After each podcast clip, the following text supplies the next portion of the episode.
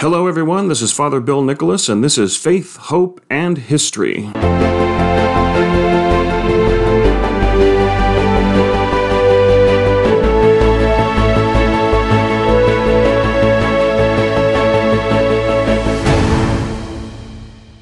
Greetings and welcome everybody. It is Friday, May 14th in the year 2021. It is on this day in 1948 that Israel was given statehood and recognized as a nation in the Middle East, and has been a staunch ally of the United States ever since. In 1973, on this day, Skylab, the first U.S. space station, was launched by NASA from Cape Kennedy. And on this day in 1998, the legendary entertainer Frank Sinatra passed away at the age of 82. But right now, we are kind of in the midst of I guess you could say, a liturgical no man's land, being that this is Friday.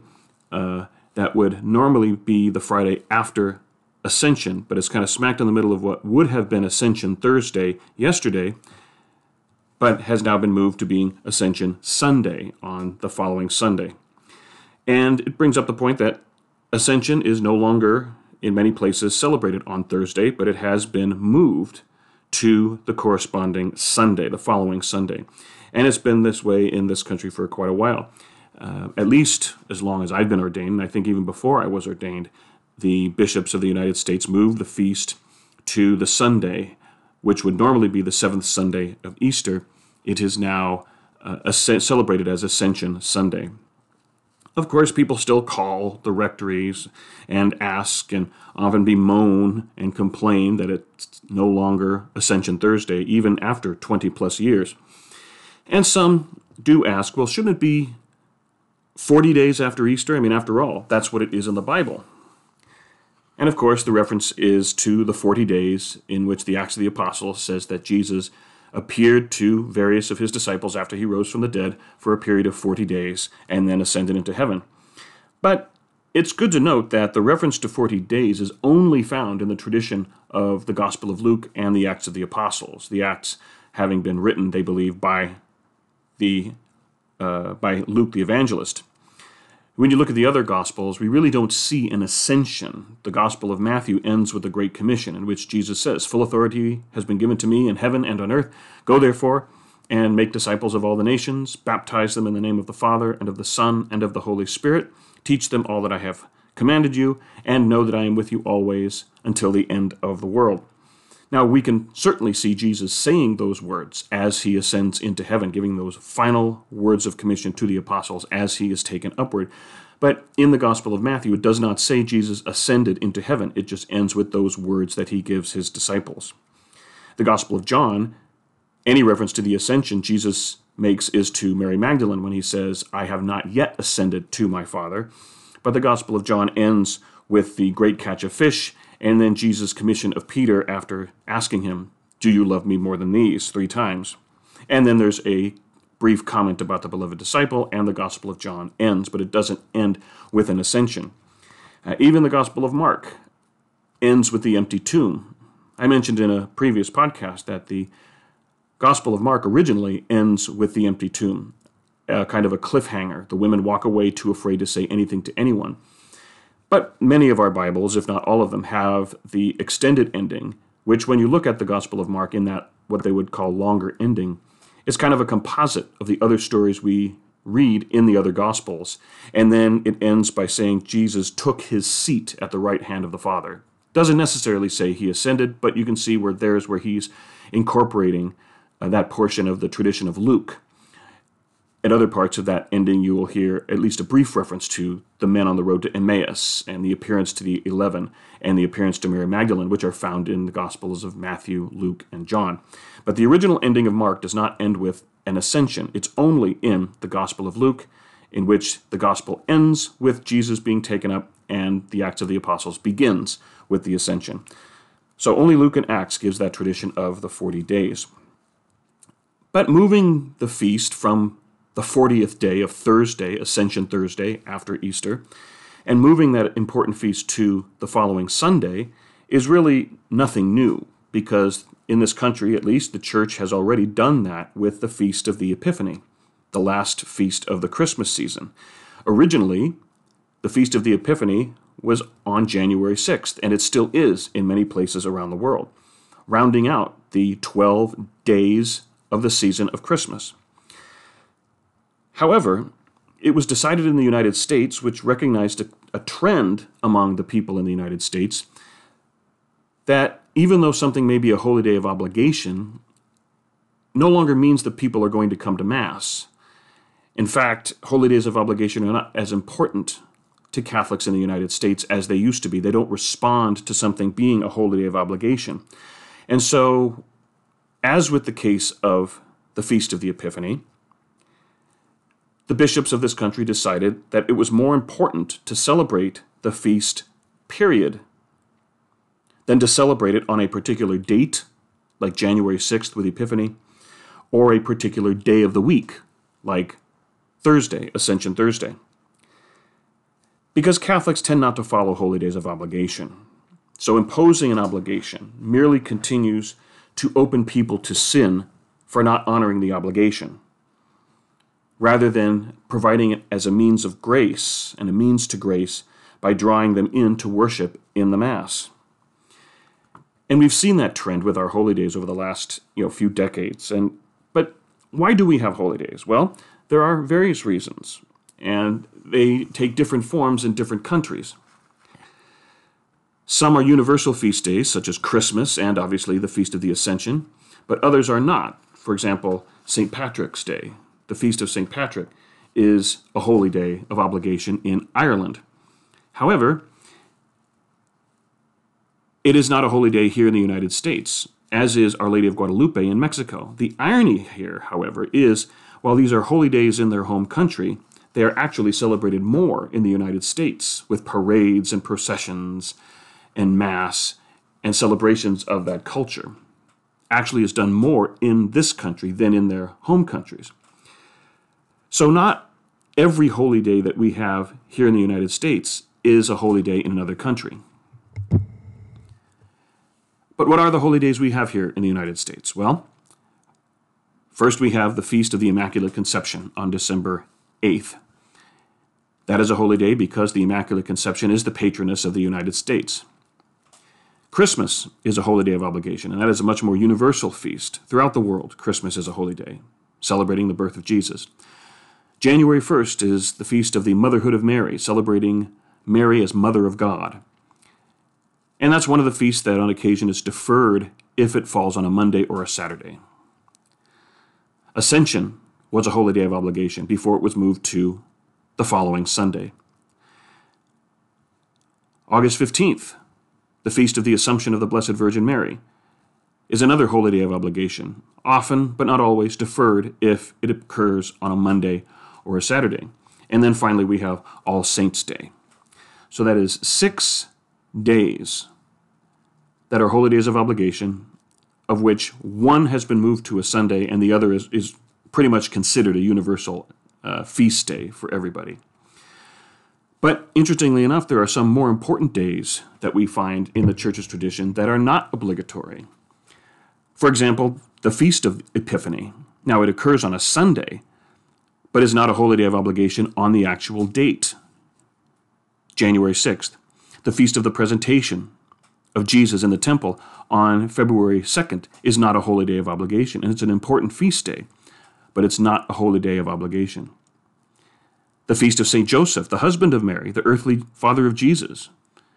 There are actually two feasts, the Feast of St. Joseph on the 19th day of March, and the Feast of St. Joseph the Worker on the 1st day of May. Neither one of those are holy days of obligation, which is interesting considering this year is a year dedicated to St. Joseph, and even in this year, they were not made holy days of obligation for this year.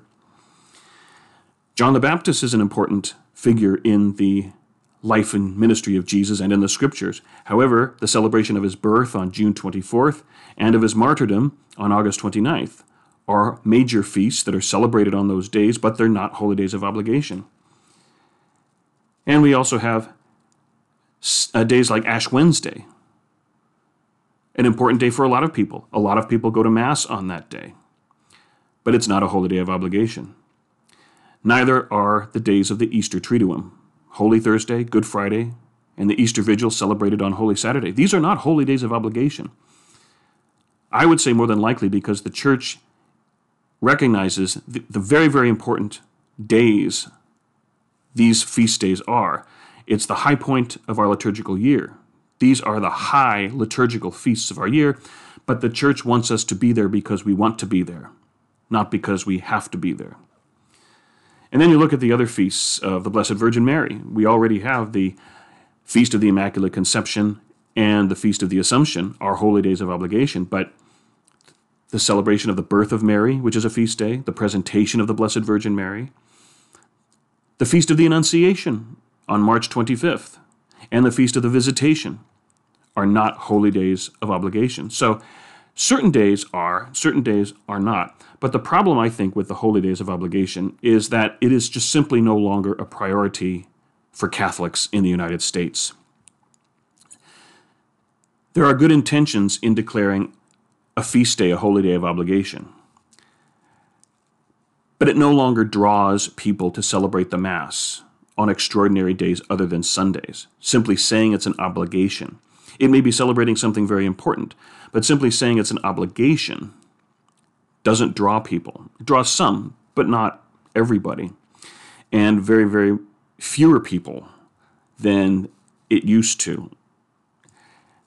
It's merely another opportunity then for grave sin, because the church declares something an obligation and people miss it. And then they simply go to confession and say, I missed a holy day of obligation. Does that make them come the following year or to the next holy day of obligation? Maybe it does. My guess is it doesn't because, again, it's been consistent. The decline of people coming to Mass, celebrating Mass, worshiping God in the Mass on holy days of obligation. And when you think of it, even Christmas, as big of a feast that is, look at the response when Christmas falls on a Monday. Sometimes Advent is only 3 weeks long, not 4 weeks. It's always 4 Sundays. But sometimes we have December 25th occurring on the day after the 4th Sunday of Advent. In other words, it's on a Monday. And what's the reaction of many Catholics? Many Catholics already pack the church on Christmas Eve. But you perhaps have more packing the church on Christmas Eve, thinking that if they go to Mass Sunday evening, Christmas Eve, that it counts for Sunday and Christmas the next day, when in fact it doesn't. It doesn't count for both. We are called to celebrate on the 4th Sunday of Advent and then the next day on Christmas Day when December 25th falls on a Monday. And when you remind people of that, they usually kind of bemoan or complain that it's too many Masses, especially if they have children. Or they simply ignore you altogether. I once worked with a priest who was just reluctant to remind people the week before on the 3rd Sunday of Advent, Christmas was occurring on a Monday, to remind them that we must go to Mass for Advent, that 4th Sunday of Advent, and then the next day for Christmas. But the practice of many people, and sometimes they'll ask each other and they'll say, oh yeah, Christmas Eve counts for both when Christmas is on a Monday, but it doesn't. And that's the direction people take when it comes to that feast day of Christmas, that they'll go to one Mass if they think it counts for both Sunday and Christmas Day if it's on a Monday. So even that obligation of going to Mass as Catholics on Christmas Day, sometimes Catholics weasel around that and don't like it when they hear they need to go to Mass twice, on Sunday and then again for Christmas. And the goal of holy days of obligation is to draw people to celebrate the Mass and to worship God on special occasions. I mean, after all, some of these holy days are important. They celebrate important aspects of our salvation history. Christmas, the birth of Jesus. Epiphany, the revelation to the three wise men and through the three wise men to Gentiles. Easter, the resurrection, even though that's on a Sunday. Ascension, whether on a Thursday or not, is the day of Jesus' ascension. These are important days in the life of Jesus and the salvation won for us by Christ. But of Christmas, Epiphany, Easter, and Ascension, 3 of those 4 days are on a Sunday. Christmas is not. But these are the liturgically important feasts to celebrate. Some are devotional. The Marian feasts, Assumption, Immaculate Conception, the motherhood of Mary, and so on, stem from the Church's devotion to the Blessed Virgin Mary, a devotion that not everyone has, but is still an important devotion to us as a Catholic people, her example of holiness. However, some are also national days. Immaculate Conception is the patroness of the United States. We hopefully go to Mass on the feast of our patron saint, Mary of the Immaculate Conception, to pray for our country and pray for her intercession for the country. Just as St. Patrick is an important day for the people of Ireland, and Our Lady of Guadalupe an important day for the people of Mexico. So there could be different reasons for inviting people to celebrate the Mass on holy days of obligation, but there might be other ways, I think, to draw people to celebrating Mass. And in so doing, it might draw people more if they didn't have as many in this country that are classified as holy days of obligation.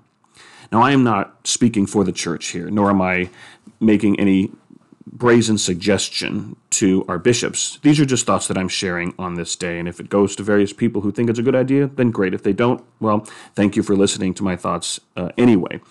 But I wonder if it would not be advantageous if we were to keep certain days that are currently holy days of obligation, move certain ones to Sundays, and then relax other days.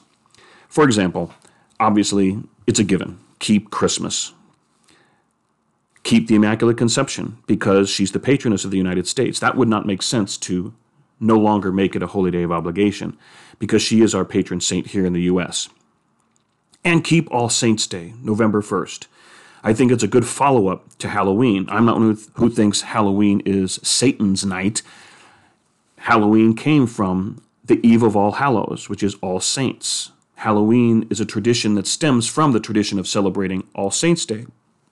And since Halloween is still a day celebrated and observed by many families and many children, let's keep All Saints' Day. It's not focusing on any particular saint, but is very universal. Very much like President's Day is in the United States. I might ask someone, what president are you celebrating today? And it may be they're celebrating all of them. Same thing with All Saints' Day. We remember all of the saints, not just particular ones, and it's a much more universal observance, looking at all the saints and celebrating the holiness of our examples in faith that we honor and hold up as a church. So those are ones I would think would be good to keep: Christmas, Immaculate Conception, and All Saints' Day. Which ones do I think would be good to keep on Sundays? Well, I would say the two that already are. Epiphany, which I'm not sure if it was a holy day of obligation before, but Epiphany right now is on a Sunday, and I do think it's more important to celebrate it, period, than on January 6th, if January 6th is not a day that's just going to draw people. But also Ascension. Keep Ascension on the Sunday. Certain days I would think perhaps would be worth relaxing as holy days of obligation, and these are more devotional in nature. The Motherhood of Mary, and the Assumption of the Blessed Virgin Mary. Now, the Motherhood of Mary I would suggest later on in this podcast for a different reason. We would still keep the feast, but encourage people to come on that day for a different reason. Because the object is drawing people to Mass on days other than Sundays, to celebrate aspects of our faith, figures of holiness, and important events in our salvation history. So how can the Church draw people to Mass on days other than Sundays? Well, in the same spirit as the holy days of obligation, but without the obligation, we can draw them from the national culture. Just as Patrick is a national figure for Ireland, Our Lady of Guadalupe for Mexico, we can draw from the national culture and values that coincide with Christian faith, which in this country, the United States, is not hard to find. These are days that can inspire people to pray for the nation and for the various attributes of that nation. For example, here in the United States, freedom, faith, sacrifice, work are all valuable virtues of this culture that we have in the United States. And yes, there is a national culture in the United States that embody and express and cherish these virtues of freedom, faith, sacrifice, work. And on various days, we can call on God to bless the nation and to enhance our living of these values and attributes. We can promote those aspects of the nation that are consistent with faith, which, as I said before, in the U.S., it's not hard to do. It's not hard to find. These would not necessarily be days of obligation, but the people may respond if the leadership of the church, whether in parishes, on the diocesan level, or among the Conference of Catholic Bishops in the United States, call on Catholics to go to Mass on these various days. And the people may respond more positively to the appeal to a national identity and values that we espouse as a nation that are consistent with Christianity than they would to an imposed obligation. So what days would I recommend to be promoted as days that Catholics would go to Mass? Well, keeping on the religious level, I would definitely, again, encourage the Immaculate Conception, December 8th. She is the patroness of the United States. Celebrate the Blessed Virgin Mary and ask for her intercession for our nation. This is our American saint, the patron saint of the United States. Also, Christmas. Keep promoting that as a holy day, because we need to counter the secular push regarding Christmas, to the point where they don't even want to mention Christmas. They don't say Merry Christmas, they say Happy Holidays. But keep Christ in Christmas. Keep it a religious day. And even parents can teach their kids in creative ways how to do that, and could have the encouragement of pastors and the leaders of our faith. They can teach kids the primary importance of Christmas, starting with, stop getting Mass out of the way on Christmas Eve. The churches are packed on Christmas Eve. Why? Because for the most part, people want to get Mass out of the way. Christmas is a busy, busy day, and obviously a good day, an exciting day of opening presents, getting together with family. And in some cases, some families have the tradition of going to Christmas Eve Mass and then gathering as a family and opening presents on Christmas Eve.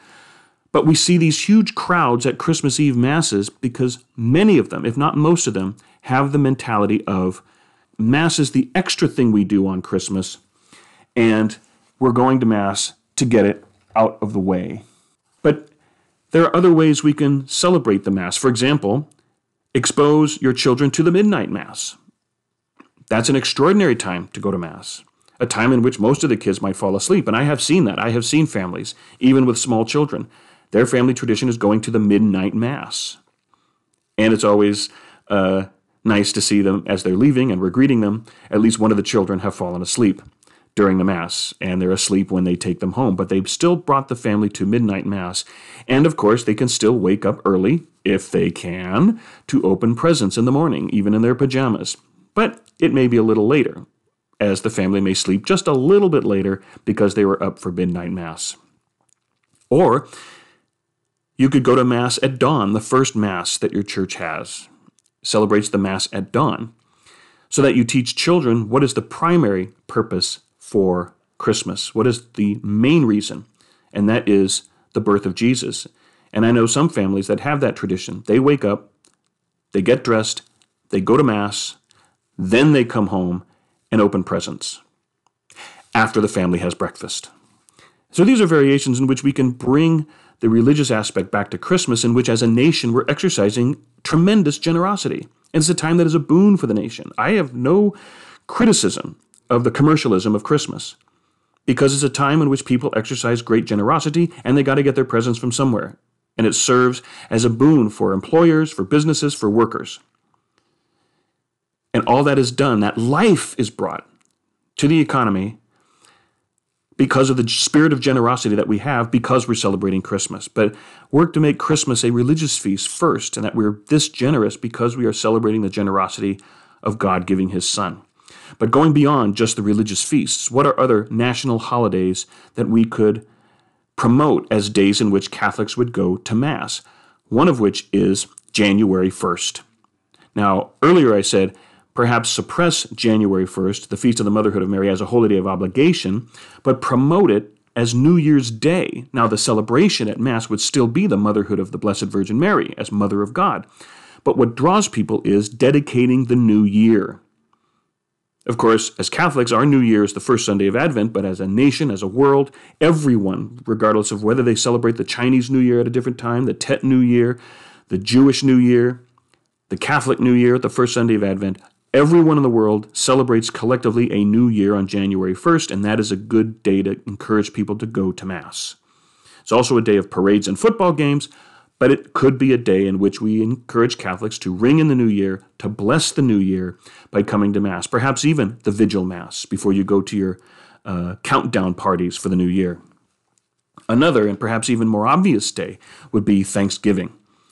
And already, many people go to Mass on Thanksgiving morning before they go home to prepare the meal. But think about it. That day is a national holiday, has the most travel day of the year. People will endure traffic, lines at the airport, the whole hustle and bustle and rigmarole. We've made movies, comedy movies, about the experience of travel the day before Thanksgiving. People will endure all that for a meal. For a meal.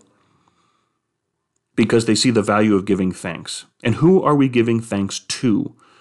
It's to God. I know we have these images of people gathering around the table and they just take their turn saying, I'm thankful for this, I'm thankful for that. But this is more than just simply the nebulous state of being thankful. Who are we thankful to? Almighty God. And what are we thankful for? It can be a number of things, but as a national holiday, we're thankful for us as a nation. And that day is attached to various events. When presidents have called days of Thanksgiving because of important events that have happened. And now it's an annual national holiday. Independence Day. Again, I know many people who go to Mass on Independence Day. They begin that day by celebrating the Mass, going to the church. But it's a day in which we can give thanks to God, to celebrate freedom, very much in how we look back on important historical events of faith, such as Christmas and Easter, the resurrection, the ascension. Passover remembers the Exodus and the journey through the desert. We remember our nation's founding on that day and the principles on which this nation was founded. And even despite the imperfections of how it was founded, the greater perfection we have achieved over time as a nation. And that great reality and virtue of freedom that we celebrate on Independence Day, a great day to encourage people to celebrate Mass, go to church and celebrate Mass. Now, in light of Independence Day, there once was a tradition in the church of days called Ember Days. And Ember Days were attached to major feast days like Corpus Christi and the Feast of the Triumph of the Cross in September. And many of these major feasts corresponded with the solstices, also with the harvest seasons. And the Ember Days were 3 days of preparation that the community of faith came together to make preparations for these great feasts and these great festivals in which we celebrated the triumph of the cross and the body and blood of Jesus. We could have a notion of Ember Days for the 4th of July. What are the 3 days prior to July 4th? July 1st, 2nd, and 3rd. And if we know our history, and remember this podcast is Faith, Hope, and History with Father Bill, July 1st, 2nd, and 3rd are the anniversaries of the Battle of Gettysburg during our Civil War.